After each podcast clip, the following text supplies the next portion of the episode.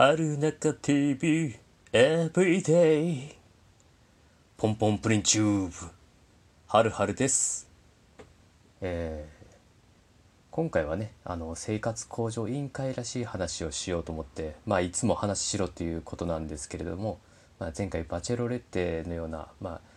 あね私がちょっと趣味で見ている番組の紹介をしてきましたけれども、えー久しぶりにまあ期間も空いてたんでね、えーそれっぽい話をしようかなと思います。でね今日は、えー、とゴミ箱の話をしようと思ってて、えー皆さんどうですかね？あのご家庭で、まあ、独身の方も家族持ちの方もいらっしゃるかなと思うんですけれどもどんなゴミ箱を使っていますかね？うちはこれまであの、まあ、30リッター入る長方形のゴミ箱を使ってましてで、えー、だいたい2日に1回程度外して結ぶという、まあ、作業をやってたんですよね。だいたい2日に1遍ぐらいですね。で、まあ、長方形のゴミ箱って押し込みとか取り外しとか結構ストレスかかるんですよ。で押し込んでもなかなか圧縮されないしで取り外しの時も割とゴミ箱の内側に引っかかって力かけないと取れなかったりするんですね。キューポンみたいなね。でしまいにはあのゴミ箱までついてきちゃったりしてあーってなっちゃう、うん、そんな感じですよね。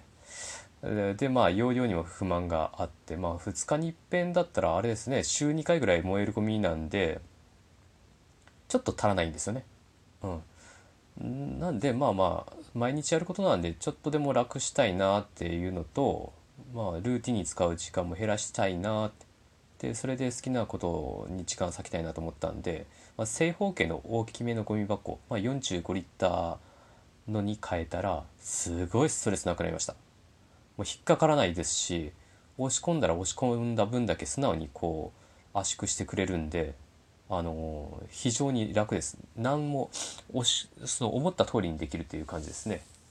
だからこれ変えてから、まあ、3日に一遍、まあ、最近ねいろいろ無駄を省こうとしてゴミも少ない方がいいかなと思っていろいろあの節約とかもしてるんですけどまあ3日3.5日に1回ぐらい、えーになってきてだいぶね楽になりました。あのルーティンの圧縮に成功しました。すごい良かったです。あの皆さんもぜひちょっと試してみてくださいねこれ。正方形の大きめのゴミ箱、まあ、独身の方もあの家族持ちの方も全然いけますんで。ぜひちょっと試してみてください、まあ、場所とかもね部屋の大きさとかもあるとは思うんですけどさすがにねゴミ箱を置けないほどのそうだねあの独身の あの切り詰めたお部屋ではちょっと難しいかもしれないですけどいろいろ変わります。ゴミを捨てたらスペースも取れますしね。うん、やってみる価値はあるかなと思いますので、ぜひお試しくださいっていうのと、えっと、最近、最近でもないな、これは夏の前、だいたい6月ぐらいに、えー感じることなんですけど、まあ、湿気の時期じゃないですか。で、換気のいい家だったら全然問題なくて、こんなの聞く必要もないんですけれども、うちって換気が悪いんですね。結構築年数が経ってて、もう40いくつもう50近くなるのかな？立ってて換気する場所がほぼないんですね。換気口というのが風呂の中にちょっとしかなくて天井の。でもう熱気って普通にこもるんですよ。逃げないんですよね。っていうんで夏場は結構カビ生えたりしてたんですよ。ピンクカビね、うん、それが嫌で何やってるかって言ったらお風呂を上がった後に水をまくんですよ。シャワーで。ね無駄ですよね。行動も無駄であればあの水も無駄ですし時間も無駄だし地味な作業だしもうこんなやりたくないなと思ってでまあそのだからといって対策してたわけじゃなくてたまたま見つけたサーキュレーター。で私が見つけたのはこのアイリスオーヤマの2900円ぐらいのやつなんですけどねこいつがねいい仕事をしてくれるんですよ。ほんとあの2900円でこれすごいな、まあ、確かにね風回すぐらいだったら2900円だろうって思うんだけどこれあるなしでね全然変わっちゃうんですよね。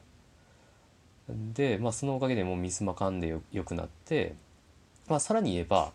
雨の日の洗濯物あるじゃないですか。これもねあの雨の日やっぱりね乾きづらいんでね外に干せないんでねまあかといって室内干ししてると臭くなったりしちゃいますしね。ということで、まあ、その干してあるとこに部屋干ししてるとこに持ってって、まあ、直風を当てたらカピカピになっちゃうんでね、まあ、部屋全体をこう回すように風をこう流して当てていたりとかすると、まあ、結構乾きも良かったりするんですよね。うん、ねこれなんかいろいろ自分のこととか家のこととか時間の使い方っていうことを考えてくるとまあなんかいろいろ完全改善されるポイントっていうのが見つかってきて、ね、あのー、いろいろまだまだよくできるなと生活向上できるなというふうに感じてますんで、まあ、またこういった話をねもう皆さんにお届けできればなと思うんですけれどもねもしあの皆さんもこんなことを私やってますよとかそういった工夫があったらね是非聞かせてほしいなと思いますねあのこういう話は喜んで取り付きますんでね。というわけで今回はこの2点についてお話をいたしました。それではまた次回の放送でお会いしましょう。それでは。